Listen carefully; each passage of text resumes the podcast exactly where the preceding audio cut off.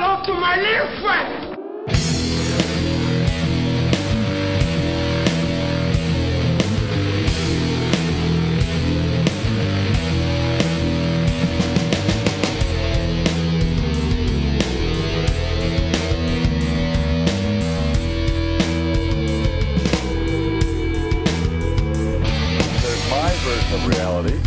Your version of reality. The premise one is obviously how God language actually works. Why does this actually lead to atheism?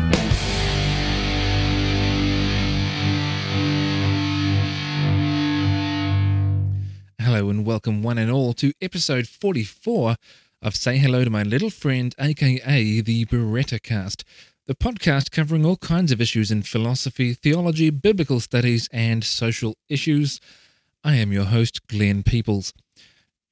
There exists a pretty large body of serious literature on the relationship between faith and reason, where faith refers to religious faith. The so-called new atheists have also said a thing or two about it, but apart from that, as I said, there's a body of serious literature too. I was going to say there's no controversy about what reason is, so today I'm going to be looking at faith. But as I was planning on saying that, it occurred to me that, of course, there there is a bit of controversy, and we could spend some time discussing what reason is too. There's no uniformity, really. But in any event, in this episode, I'm going to be looking primarily at the question of exactly what faith really is. I, I will say something about the relationship between faith and reason, but only as it bears on, on a discussion of the nature of faith itself. What does a person mean when they say, I have faith in God? What about when they say, I have a religious faith? Or when someone says, I have faith that these things are true? Or, I know this based on faith. What about when one person says to another, you can do it, I have faith in you? How about when a skeptic says, can you really trust faith? Does the word carry the same meaning in each of these circumstances? When you say that you have faith in something, are you making a claim about something existing? Perhaps it means you're not sure, so you employ faith rather than reason. That's the kind of territory that I'll be covering in this episode. In a way, this episode is really a bit of a self-indulgent rant. I heard something that annoyed me, so I decided then and there, in the heat of the moment, to write a podcast episode to right the wrong that I had witnessed. That may not always be the right way to approach things, but I'm in too deep now. I've written the thing, and that's what I've done. Uh, maybe I'll learn from, from my mistakes, maybe I won't, but in any event, let's get started.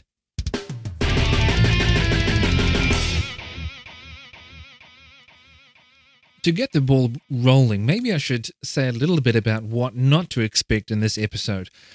Although obviously the notion of faith has a lot of theological attachments, I won't be talking very much about theology. Is faith a gift? How does our faith connect us to God? And so on. That being said, I will be talking about something that does exist in theology, namely faith in God. But I won't be doing so for theological reasons. The broad area of philosophy that I'm looking at today is an overlap between philosophy of religion and epistemology, which is the study of beliefs, how they are formed, what beliefs count as knowledge, how we get to know things, and, and so on, things like that. In a very modern history, a new caricature of faith has come about. According to this view, faith has nothing, nothing at all, to do with reason other than being the opposite of reason. So if you've got faith, then you're literally believing something without reasons or evidence of any kind. One way of making sure that you can speak of faith this way, of course, is just to decide for yourself that this is what the word faith actually means. That way, whenever you say people who have faith in God have absolutely no reasons to believe that, that God exists and they know it, you can easily defend yourself against anyone who disagrees. Just tell them that whatever anyone else in the world might mean by the word faith, you've just chosen to use the word faith to mean this. And if anyone else uses it in another way, well, that's their business, but that doesn't make you, you wrong because you can define the term however you like. Now, if you're an atheist and you think that Glenn's just being silly and unfair and uncharitable, or that I'm setting up a straw man so that I can create this ridiculous image of atheists as people who use, you know, silly self-serving lines of reasoning like this when actually in the real world they don't. Here's an exchange that took place between Richard Dawkins and a young man who attended his speaking event recently in Lynchburg, Virginia, in the United States. At the end of the talk, there was a Q and A session, and I'll, I'll just I'll play it for you. Here's the way that the discussion panned out. My first question would be, do you draw a distinction in between blind faith and reasonable faith? Okay. Um, is there a distinction? Do I draw a distinction between blind faith and reasonable faith? No.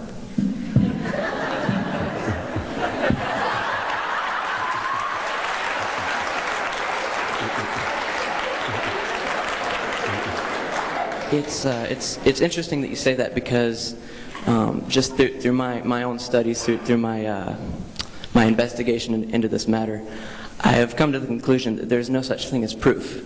Right. That uh, there is reasonable faith and, and there is blind faith. When I uh, when I drop a ball, uh, on, you know, to the ground on Earth, it's it's reasonable for me to believe that the ball will fall the very next time that I drop it, but I can't prove it. Just as I can't prove that you exist.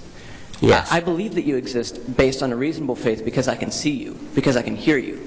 But our senses can sometimes deceive us. People on cocaine feel bugs in their skin, but that doesn't make it real. Uh, people that are taking hallucinogens see things, but it doesn't make it real. Okay. So I think it's interesting that you deny the, the line between reasonable faith. Yes, I mean, I think we agree. I think we're just using words in a different way. I, th- I think it's a, it's a semantic thing. Um, so, something like um, when you when you drop a ball, it falls, and when you drop another ball, it falls, and when you drop another ball, it falls. Um, I don't think I would wish to use the word faith for your belief that the next time you drop it, it will fall. I don't think that's what I would use the word faith for. I think that's that's that's normal science. I mean, that's based upon uh, Newton's laws. It's based upon a tremendous body of theory. It's based upon uh, scientific evidence. So I would not use the word reasonable faith the way you're using it. It seems to me you're using reasonable faith for um, basing beliefs upon upon evidence. So if if you're using reasonable faith to mean belief based upon evidence, then there's no disagreement. We're just using words in a different way. I define faith as, as belief that's not based upon evidence. Thus saith Richard Dawkins. Now, I didn't doctor the audio clip to make him sound silly. That's genuinely what took place. Look it up on YouTube. It's it's on there. This is really what was said. And it obviously wasn't just Dawkins who approved of this way of thinking. You heard the the extended laughter and applause that he got from his fans when he said that. It was clearly a view that they held. But I think that the ordinary language experience of pretty much everyone who speaks English militates against this defining trick. Try to imagine a world where everyone defined faith the way that Richard Dawkins says that he does. Now, I say that he says that he does because I think in everyday life he doesn't really define faith that way. But imagine that in this make-believe world, I was attending a job interview. My wife said to me, "Glenn, don't worry, you'll do fine. I have faith in you." Now, in that world, I would be offended. I'd say, "What do you mean you've got faith in me? Do you mean that you have absolutely no evidence, no good reasons at all to think that I'm likely to do well? You have to resort to faith?" Now, in the real world, if I responded that way, then my wife would think that I was badly misunderstanding her, in much the same way, incidentally, that Dawkins' comments here badly misunderstand faith. Or imagine this make-believe world again for a moment, and imagine that we're familiar with ancient languages, and we know that the verb trust is the same verb for have faith, or at any rate, that that the language is interchangeable. Imagine that I got the job that I was being interviewed for, and the head of the hiring panel said, "Well, Glenn, I've read your C V, and based on what I see there, I trust you'll do a good job." End quote. Or if you don't know about other languages, just imagine that he said, "I have great faith in your abilities based on what I've seen in your C V."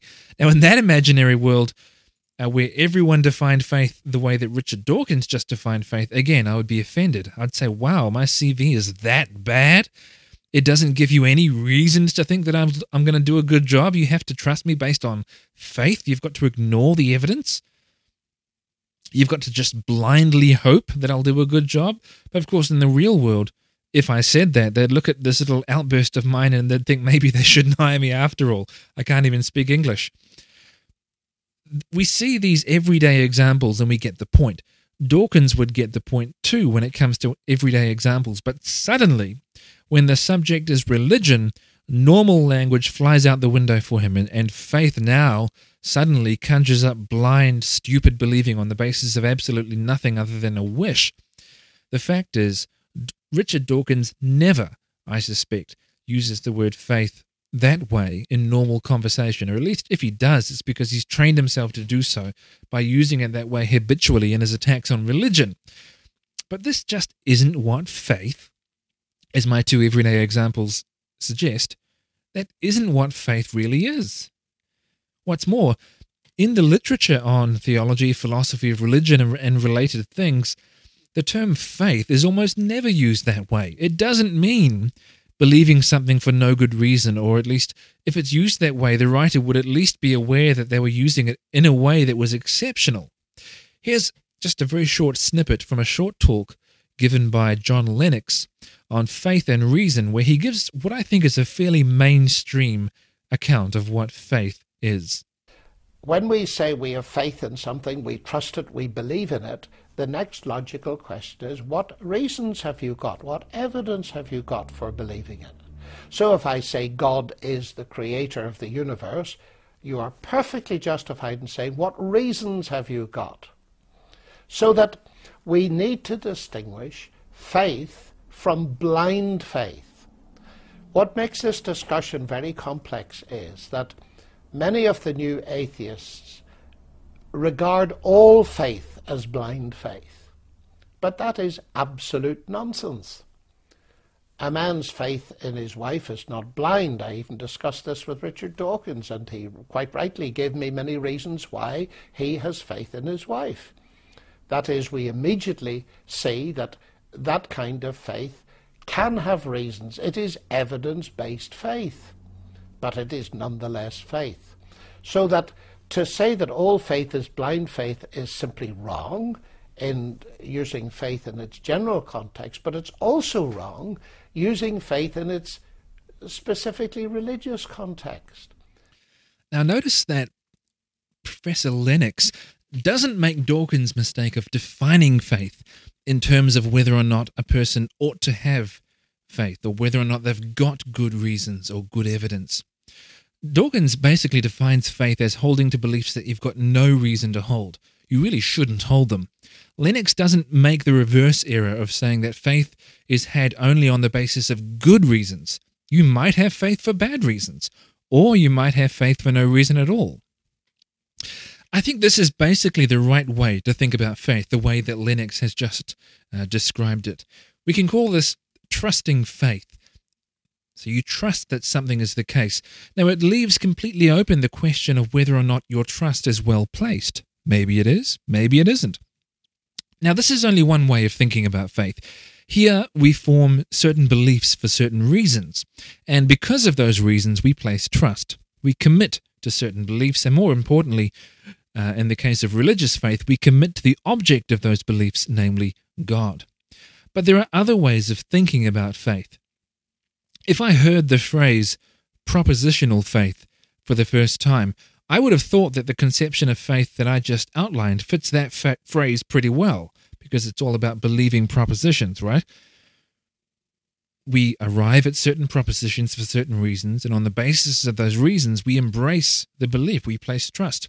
However, in his article, The Dimensions of Faith and the Demands of Reason, philosopher Robert Audi uses that phrase, propositional faith, in a somewhat different way, a way that I wasn't quite ready for. It took me a few seconds to get my head around it. Here's what he says. I quote, "If I have faith that God loves humanity, I have a certain positive disposition toward the proposition that this is so. This disposition is something more than hope, but it does not imply belief, though some philosophers have spoken loosely of degrees of belief in such a way that if one so much as takes or even presupposes a proposition to have any significant chance of truth, then one thereby thereby has some degree of belief of it. Propositional faith is, to be sure, incompatible with believing that God does not exist, but that is a different point. because of the positive way in which it is more than hope, it is also incompatible with a pervasive or dominating doubt that God exists, although it can coexist with some degree of doubt or even with a tendency to have moments of predominant doubt." End quote. Now, when I first read that, I admit that it didn't fully make sense. How can you have faith in someone or something and yet not actually believe that it even exists? But Audi isn't alone in thinking of faith this way.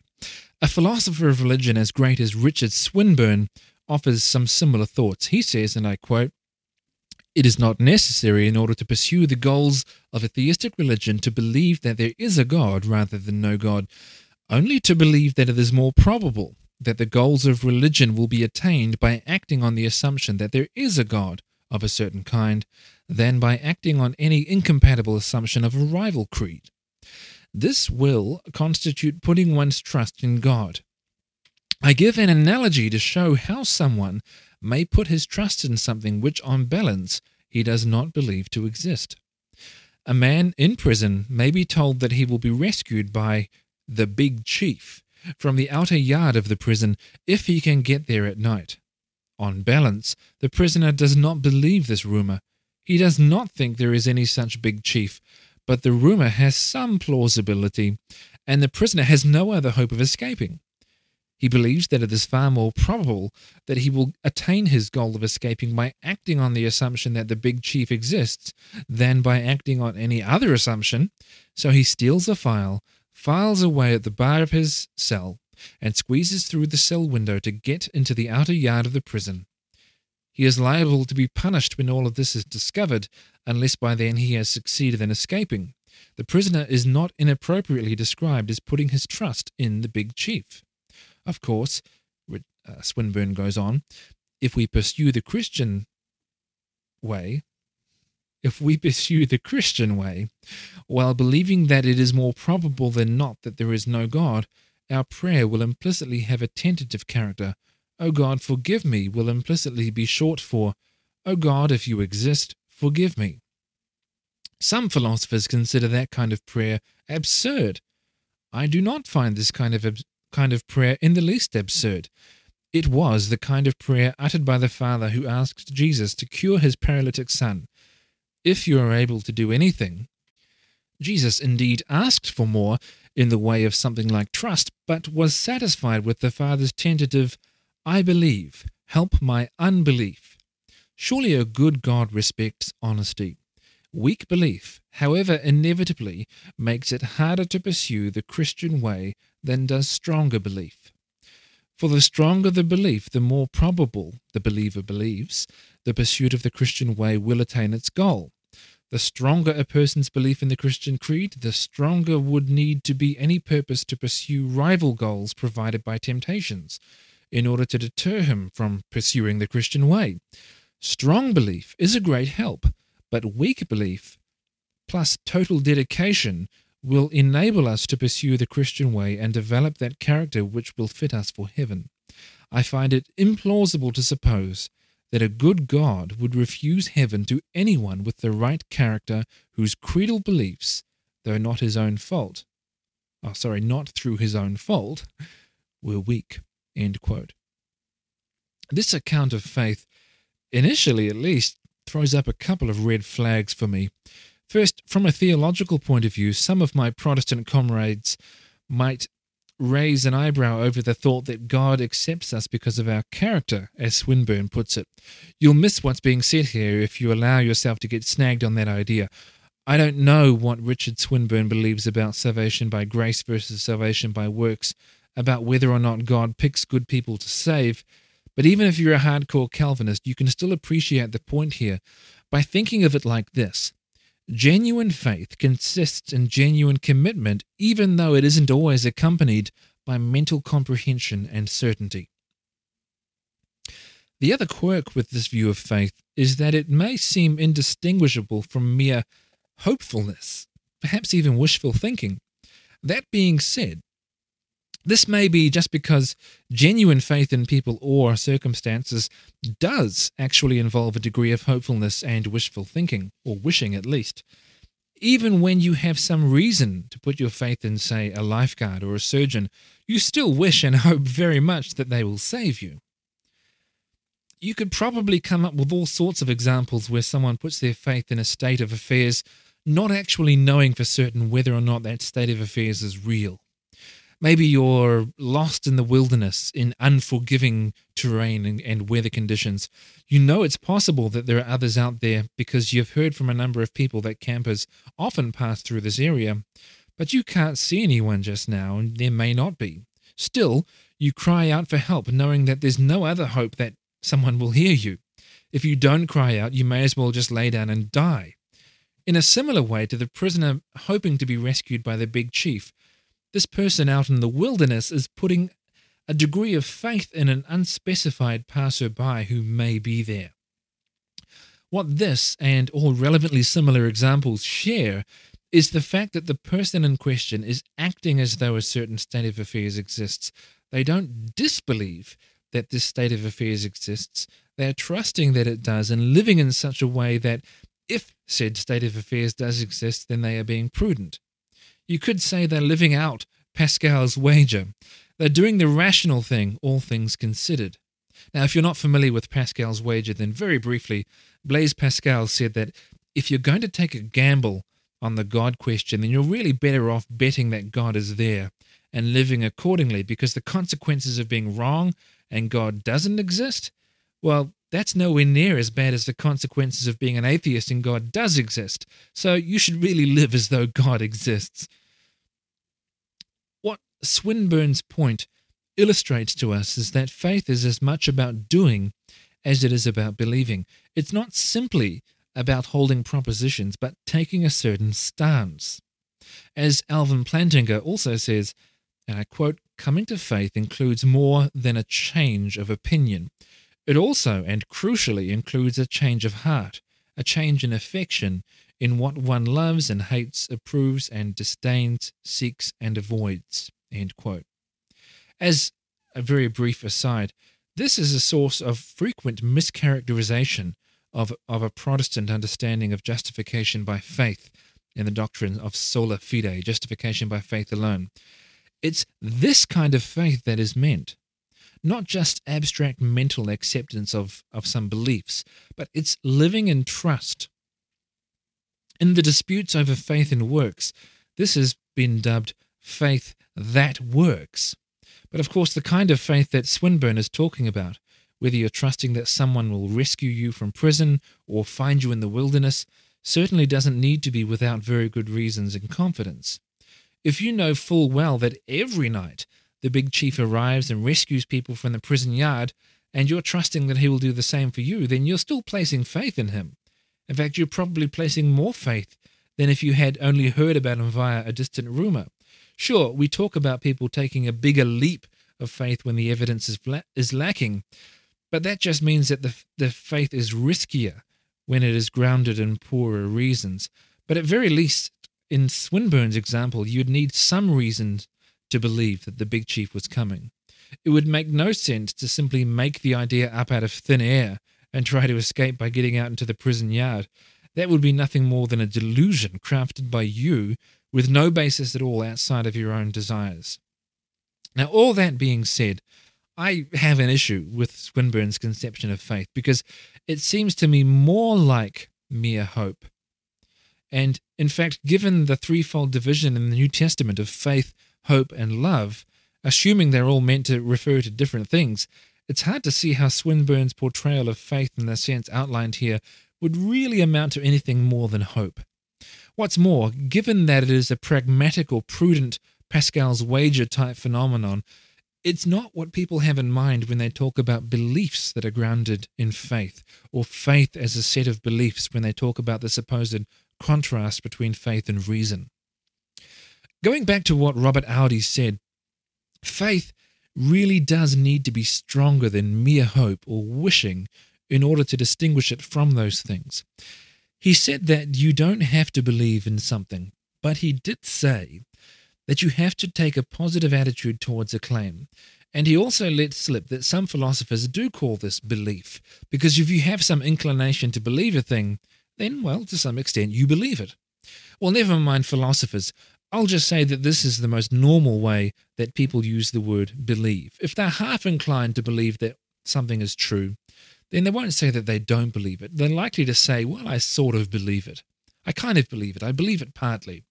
And they have weak faith in what they've heard. Historically, faith has been understood in terms of things that are believed to be true. Faith is trust in a person on the basis of some claim believed to be true. This is clear, for example, in John Calvin's definition of faith. John Calvin says, and I quote, "Now we shall have a proper definition of faith, if we say that it is a steady and certain knowledge of the divine benevolence toward us, which being founded upon the truth of the gratuitous promise in Christ is both revealed to our minds and sealed in our hearts by the Holy Spirit." Now, of course, you might not accept that Calvin's rational basis for faith was adequate. Maybe you just don't believe that there is a Holy Spirit who can reveal the, the divine benevolence to us, and there's no divine benevolence because there's no divine, according to you. But the point is just that faith, according to Calvin, is our trust in God's loving disposition towards us in response to a phenomenon. In this case, the phenomenon of God revealing this truth to us. You might personally doubt that this revelation has occurred and say that really Calvin was just engaging in wishful thinking. Okay, fine. Not fine. I think you're wrong, but okay, fine. That's not how he construed faith. And that's what I'm trying to show. What I'm trying to show is that what Christian thinkers have meant by faith is nothing like what Richard Dawkins referred to. For Calvin, it wasn't just believing in hope when there are no actual facts of the matter that present themselves to you. It's not the kind of stuff that Dawkins calls faith. In fact, although Calvin and the Calvinist tradition has kind of a reputation for not having much time for natural theology, that is, arguing for theological truths from non-theological truths, John Calvin nonetheless thought that truths about God are reflected in the evidence. In his famous work, in fact, the same work that previous quote came from, The Institutes of the Christian Religion, for example, Calvin referred to the orderliness and the beauty of the universe as markers of the glory of God, calling them, and I quote, "a mirror in which we can contemplate God who is otherwise invisible." End quote. He calls features of the natural world evidences that declare his wonderful wisdom, and, quote again, "signs of divinity." So while Calvin thought that the Christian faith is an inward work of the Holy Spirit, he certainly thought that some of the things that moderns today associate with religious faith, belief in God, God's wisdom, God's power, actually do have evidence for them. Now, I don't want to pretend that no Christian, even an influential and important Christian, has ever construed faith in a way that makes it contrary to reason, but I do want to insist that this is not the norm. That being said, one name that stands out as a person often seen as advocating faith without reason is that of Søren Kierkegaard. It's become popular. Well, okay, I use the word popular in a, a very idiosyncratic way. Talking about Kierkegaard is never going to be popular. But among people who have heard a little about Kierkegaard and who don't think much about don't think much of what they do know of him, it's become popular to speak of him as advocating a leap of faith.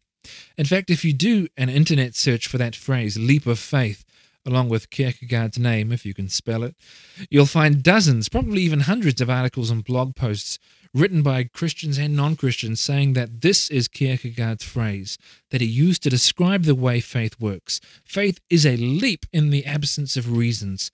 You reason your way steadily from one fact to another. That's how reason works. But the way faith works is by shutting your eyes and leaping in hope.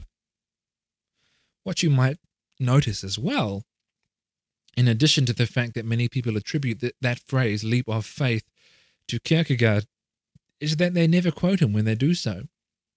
They never even provide a footnote to any of his works where he used that phrase. He never used it. He spoke of a leap often enough, but never a leap of faith. Faith is not the stuff that just leaps into the darkness and hopes for the best. No, Kierkegaard, as a number of his commentators have pointed out, didn't talk about a leap of faith in the sense that by faith we leap. Instead, he spoke about what we can call a leap to faith. Now, what's that distinction all about? Well, listen, we leap, and the place that we end up is in the Christian faith. So why did he call it a leap? Well, he called it a leap because it is a paradigm shift. That is, it's a move from one vantage point to another. It's a qualitative transformation. To use his own words, or at least a translation of them, he says that it is, quote, qualitative transformation, a total character transformation in time, just as qualitative as the change from not being to being, which is birth. Anything which is merely a development of what man is originally is not essentially Christian, end quote. That's why he called it a leap. It's a radical move away from one perspective on reality to another, but it was not, in Kierkegaard's view, an ultimately irrational leap, in spite of the widely held view of him. As Kierkegaard scholar David Emery Mercer observes, and I quote, "Many believe that Kierkegaard rejects reason and consequently that faith and his leap are irrational," end quote. But there is evidence, and then there's evidence.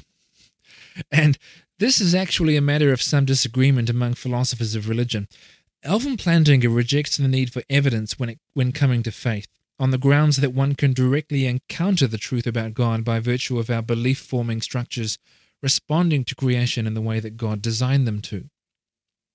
On a slightly different note, others decry the need for evidence because of the spiritual encounter that one can have with the living God. Someone like Trent Doherty, on the other hand, says, "What do you mean you believe because of experience and not evidence? Evid- experience is evidence." W- whether or not you consider Kierkegaard to be a person who saw faith as grounded in evidence or not will depend on how you construe evidence. If you open the category of evidence up wide enough to include everything that counts as the truth-aimed reason to believe, including personal experience, then in fact he does believe that the leap to faith is closely connected to evidence. When Mercer, the guy I quoted earlier, sums up Kierkegaard's stance by saying, and I quote, "The individual becomes a believer not because of the evidence, but because of the encounter," end quote, you're justified in thinking, but surely an encounter with another person counts as evidence. It's a reason to believe. For Kierkegaard, the idea was not that proofs or evidence aren't out there to be seen. His position was that these things are ineffective in grounding faith. He used the example of a person who can prove immortality, which he unfortunately equated with immortality of the soul. Now, I'll quote from him at length here, because I think the overall idea here is a is a good picture of what he thought about faith and reason. And I quote, "Take the thought of immortality, for example. The person who knows how to prove the immortality of the soul, but who is not himself convinced by it and does not live by it, will always be anxious.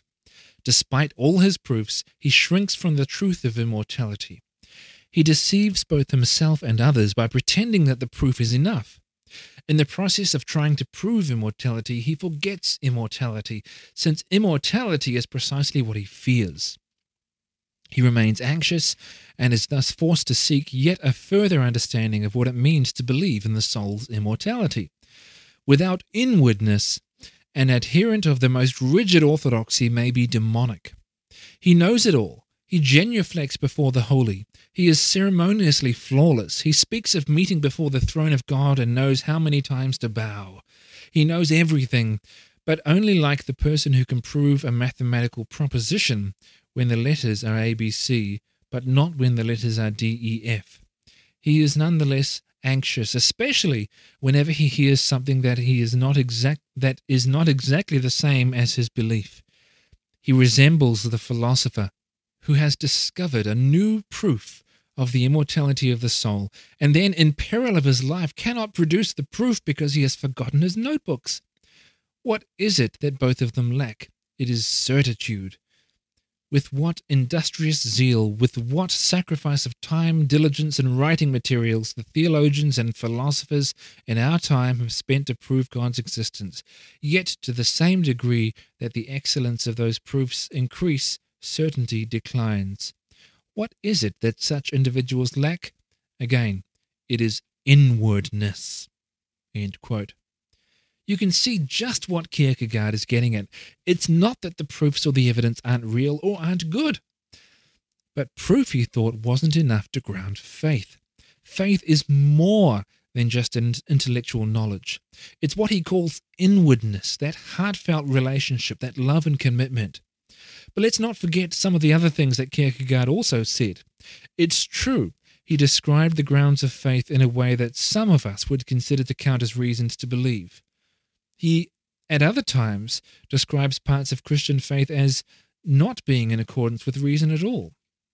He has an article called Faith, the Matchless Locke of Logic, where he said that, and I quote, "Faith protests against every attempt to approach Christ by means of historical facts," end quote. He says that he says there that the proofs of Christ's divinity, things like miracles or his resurrection, are not in harmony with our reason, but show that believing in Christ's works is primarily a matter of faith. His stance, therefore, seems to have been that we depend not on one sort of phenomenon, namely historical evidence, but on a different type of phenomenon, namely a personal encounter. But even if Kierkegaard's view on faith was one of irrationality and eschewing reason, it would be a view that stood out for being exceptional, not normal. Now, he wasn't alone. Of course he wasn't alone. Karl Barth's name, Karl Barth, Karl Barth's name, could be mentioned here as someone famous for opposing arguments for Christian belief as well. He lived in a time when it was thought by many in the academic establishment, thanks to the New Testament criticism of Strauss, Bultmann, et cetera, that any trust in the accuracy of the biblical account of Jesus was now simply unfounded, and that responsible historiography cried out against such trust.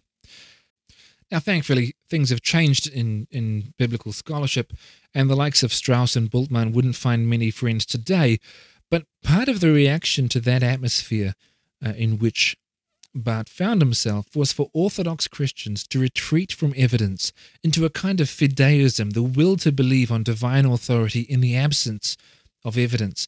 Now, this must never be confused with the idea that all religious claims are equally in accord with the facts of history. As Barth scholar uh, Nigel Biggar explains, and I quote, Barth's, or, I'm never sure if it's Barth or Barth, I've heard people say both, so you'll hear me kind of munching them together. Barth's orthodoxy might be described as postmodern, in that he makes no attempt to justify his dogmatic assumptions in terms of logical possibility, common experience, or historical evidence. But this is not because he has abandoned all claim to truth for the Christian story and wishes merely to assert its democratic right to a voice alongside all the other voices clamoring for attention in the ideological marketplace. Barth believes passionately in the truth of the Orthodox Christian story. He believes that God is a living reality and that the incarnation happened. But he does not believe that the reality of God or of the incarnation can be philosophically proven or historically demonstrated. In part, because apprehension of such things requires not only enlightenment of the mind, but first and foremost conversion of the depths of the will, and in part because it is not the business of dogmatics to presume to demonstrate that God, to presume to demonstrate God, but rather through both what it says and how it says it, to clear the way for God to manifest himself. So he definitely thought that the Christian faith was historically true. At times, Barth sounds promisingly like an like an historical apologist when he says, and I quote, "The meaning of his deity, the only true deity in the New Testament sense, cannot be gathered from any notion of supreme, absolute, non-worldly being. It can be learned only from what took place in Christ. Otherwise, its mystery would be an arbitrary mystery of our imagining, a false mystery." He also said, perhaps even more strongly, and I quote, "The atonement is history. To know it, we must teach it as such. To think of it, we must think of it as such. To speak of it, we must tell it as history. To try and grasp it as supra-historical or non-historical truth is not to grasp it at all," end quote. But in spite of believing that the tenets of the Christian faith are objectively and historically true, and in spite of believing that the content of our faith in the deity of Christ is only known on the basis of historical events, the context in that passage that I just quoted makes it very clear that this is what he means, Barth had little time for trying to demonstrate that the content of our faith is true. That is not, he insisted, the basis of faith. God's self-revelation is the basis of faith. On reading examples like Kierkegaard and like Barth, and considering the claim that theirs was a faith not grounded in reason because it was grounded in experienced revelation of an encounter, I'm reminded of a movie. I'm re- well, I'm, re- I'm kind of reminded of Carl Sagan's book, Contact, but really I'm not reminded of the book. I've never read it. I'm reminded of the nineteen ninety-seven movie, Contact. For those who haven't seen the movie, I'm sorry, I'm about to give away the climax. Here's the story so far. Astronomer Ali Arroway, played by Jodie Foster, and her small team, suspected of many of pursuing science fiction rather than fact, monitor the heavens for signals from outer space. And then one day it happens. They start receiving signals. What's more, those signals comprise coded instructions to make a great machine, where a person sits in a kind of cockpit, which is suspended above what looks like a basketball hoop structure below. The cockpit falls through the hoop and is caught at the bottom of the machine. So they construct this machine. Doctor Arroway sits in the cockpit. The switch is flicked, and the basketball hoop becomes a kind of portal, like the opening of a wormhole in space. Ellie is transported at a rapid speed to a faraway place where she speaks to a non-human being, an alien who appears in the guise of her deceased father, explaining that this was a form that she would recognize and listen to. After a brief conversation with this being, suddenly she's zapped back into her cockpit, emerging from the other side of the hoop and being caught at the bottom. What a phenomenal experience, she thinks. She is now vindicated. She was right. There is other life out there. But to all observers outside the machine, nothing happened. Well, nothing interesting anyway. The cockpit dropped straight through the hoop and landed at the bottom. That's it. I want you to listen to the scene where Doctor Arroway is challenged to give up her story. Doctor Arroway, you come to us with no evidence, no record, no artifacts, only a story that, to put it mildly, strains credibility. Over half a trillion dollars were spent. Dozens of lives were lost. Are you really going to sit there and tell us we should just take this all on faith? Please answer the question, Doctor. Is it possible that it didn't happen? Yes. As a scientist, I must concede that. I must volunteer that.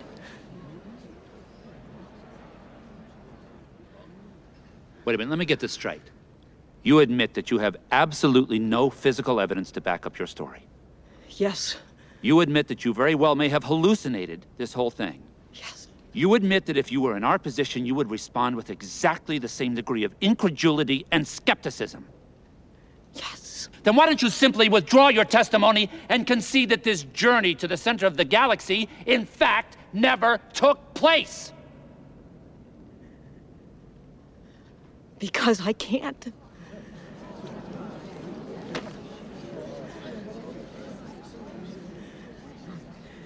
I had an experience. I can't prove it. I can't even explain it.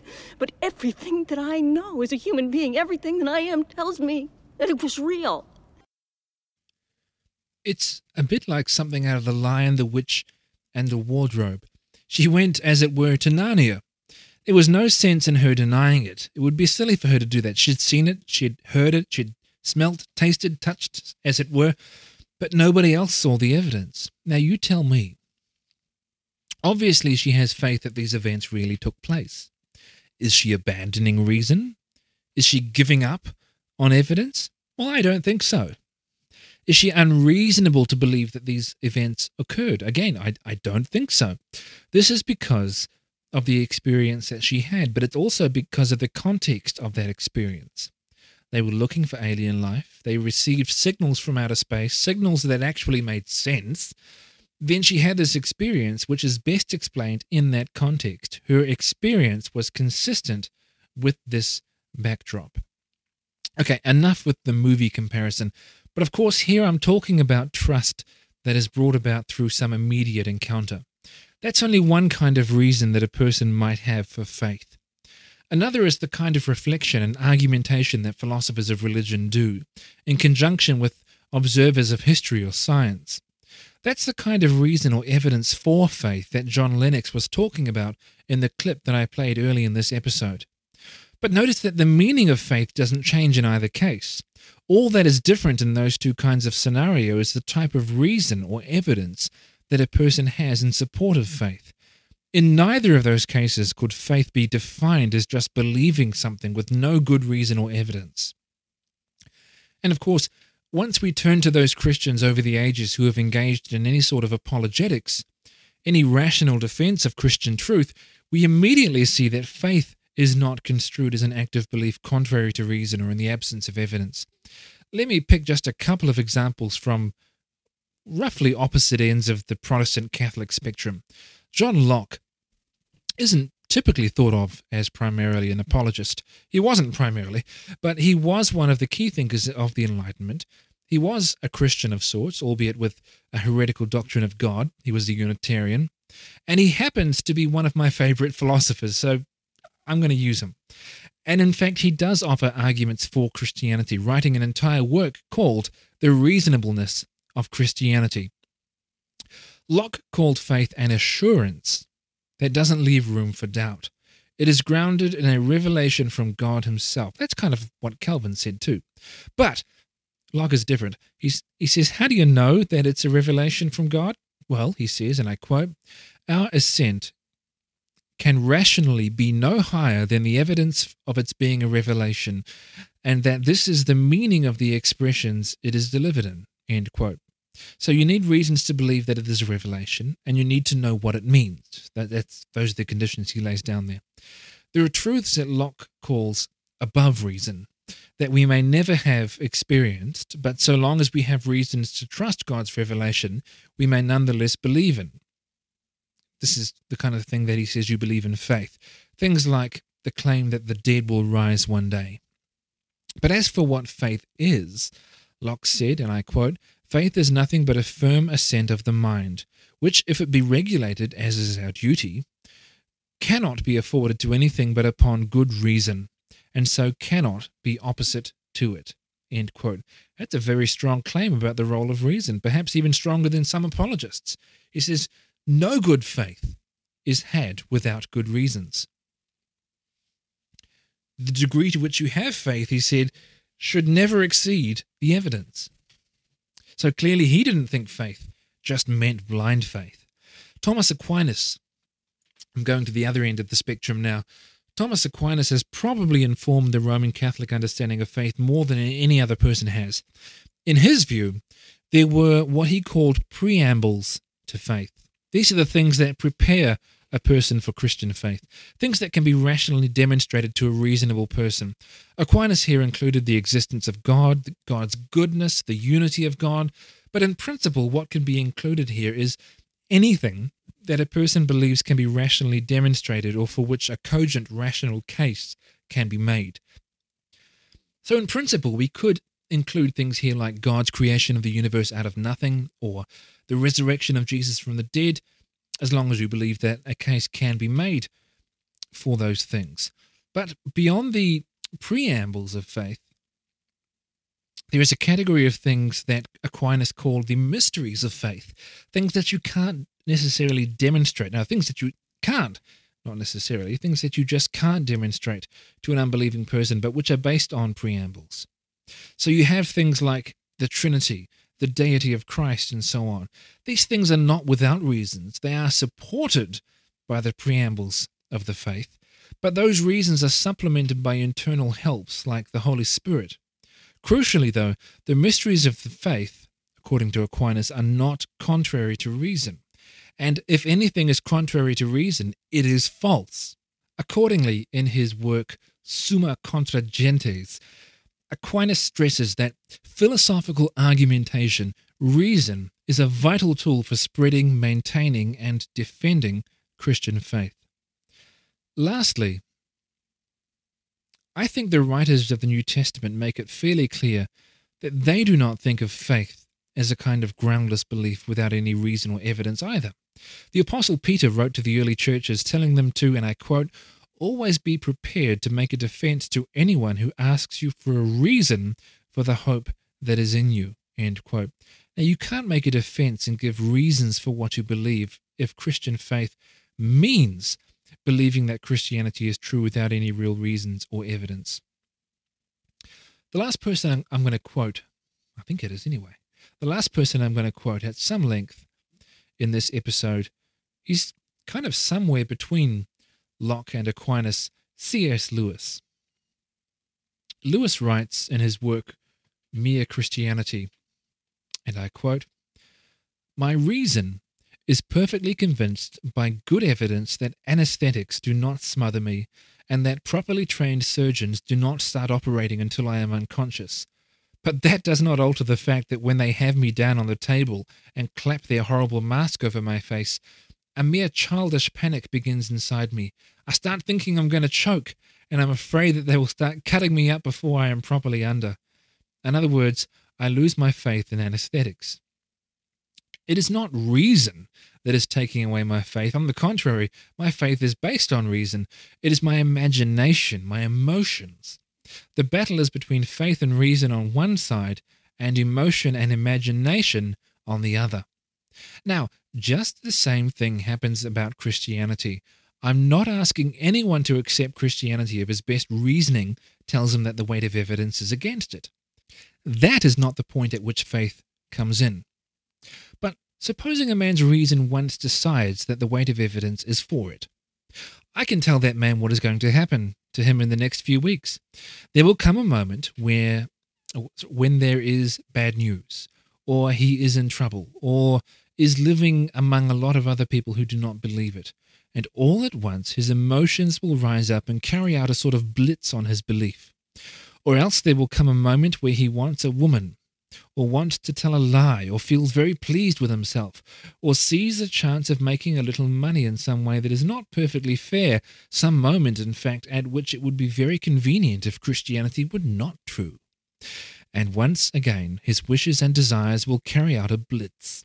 I'm not talking of moments at which any real new reasons against Christianity turn up. Those have to be faced, and that is a different matter. I'm talking about moments where a mere mood rises up against it. Now, faith, in the sense in which I am here using the word, is the art of holding on to things your reason has once accepted, in spite of your changing moods. For moods will change, whatever view your reason takes. I know that by experience. Now that I am a Christian, I do have moods in which the whole thing looks very improbable. But when I was an atheist, I had moods in which Christianity looked terribly probable. This rebellion of your moods against your real self is going to come anyway. That is why faith is such a necessary virtue. Unless you teach your moods where they get off, you can never be either a sound Christian or even a sound atheist, but just a creature dithering to and fro, with its beliefs really dependent on the weather and the state of its digestion. Consequently, one must train the habit of faith." End quote. Lewis's point is simple. Faith is based on reasons, and in order to maintain faith, you maintain your assurances because of those reasons, and you resist the non-cognitive factors that threaten to sway your reasonable belief. That being said, what I am not saying is that once you have enough reasons, you have faith in any sense where you could be called a person of faith. That is where the likes of Kierkegaard were really right, wherever else I may disagree with them. And I dare say, I think that's probably where most of the Christians that I've referred to today would agree with Kierkegaard. I think the arguments for theism and for Christianity are good. I think they're very good. I think they've been presented to a large number of atheists who, on an, on an intellectual level, should have accepted them. They now have reasons to believe, and if they had faith, it would be supported by good reasons, but they don't have faith. They don't have religious faith. Faith in this sense is an act of the will. It's like taking hold of the life preserver that's been thrown to you. You can know all the excellent reasons why you should believe that there is a life preserver or a lifeguard and why it might even be good for you to grab hold of it. But the act of faith, the act of trust that the lifesaver will in fact keep you alive, is when you decide to grab hold of it. You may make that decision after reflecting on reasons, using your reason in conjunction with your immediate experiences, but your reasons and your experience are not faith. That's important to stress so as not to give the wrong impression. I can't speak for other religions, but in the Christian outlook, pretty much any flavor of Christianity that I can think of, faith in this sense has to do with having a saving relationship with God, and not with knowing that there are good reasons to affirm God's existence or the resurrection of Jesus. But when we look at what I would call the propositional aspects of that faith, believing that God is real, believing that God raised Jesus from the dead and so on, the point is only that it's an open question whether or not your faith is well supported by reasons. To define faith as blind is at the height of linguistic slipperiness. It's about as fair as me saying, well, I don't like science. I'm not going to listen to scientists anymore. You see, I just define science as witchcraft. So anytime a person says they're being scientific, they're a witch. And who wants to listen to the ramblings of a witch? I've said enough. Maybe even too much. That's what happens when you write a podcast episode for the wrong reasons. This is getting long, maybe it's getting boring, so I'll draw things to a close. What I think is crystal clear based on the evidence is that if Richard Dawkins defines faith as believing things for no reason and with no evidence, then Christians in general don't have faith. But since Christians in general do have faith, it's Dawkins and co who need to actually start making a good faith effort to understand those at whom they launch their rhetorical ammunition. As I said earlier, it's an open question whether your faith is contrary to reason or whether you have faith without good reasons or evidence. I urge you not to. I certainly don't think that I do. But that's that. I do have a couple of other subjects that I'm working on episodes about, but I don't want to promise anything because, well, you know, things change. One thing that I will say, however, is that I'm giving a lot of thought to interviewing scholars on various issues in future episodes. Not only will that mean uh, that I have to write less, but it will hopefully mean um, that things will be a bit more interesting for the listener as well. Assuming that this possibility eventuates, I want you to get involved. Who would you like me to interview? And on what subjects? I'd like to hear your thoughts. Preferably make suggestions for people who uh, have some expertise in the area that you'd want me to interview them on. So don't suggest Richard Dawkins on faith, for example. Of course, some of the scholars that I'd like to interview may not at all be interested in being interviewed by some small-timer in New Zealand, but you never know. Let's see what comes of it. Episode forty-four is over. Until next time, this is your ever faithful host, Glenn Peoples, signing off from another episode of Say Hello to My Little Friend!